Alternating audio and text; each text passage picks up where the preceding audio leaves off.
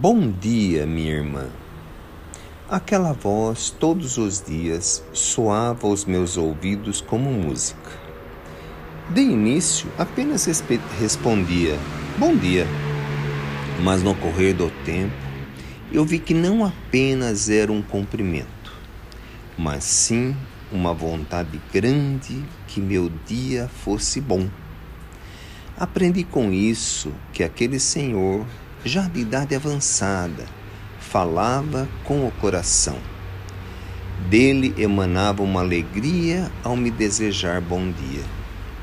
Muitas vezes quis mudar o caminho, mas me lembrava do bom dia e lá ia eu, passando por ele, esperando este bom dia. Aparentemente pequena coisa, mas que mudou a minha vida. Pois que quando o dia se tornava escuro e parecia que tudo conspirava para a escuridão, lembrava eu daquela voz melodiosa que se fazia em meu ouvido como música. Bom dia.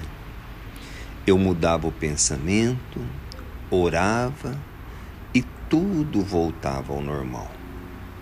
Até hoje, esta voz me faz companhia e eu lembro que era o mínimo que ele podia me dar, mas que era o máximo que eu recebia dele.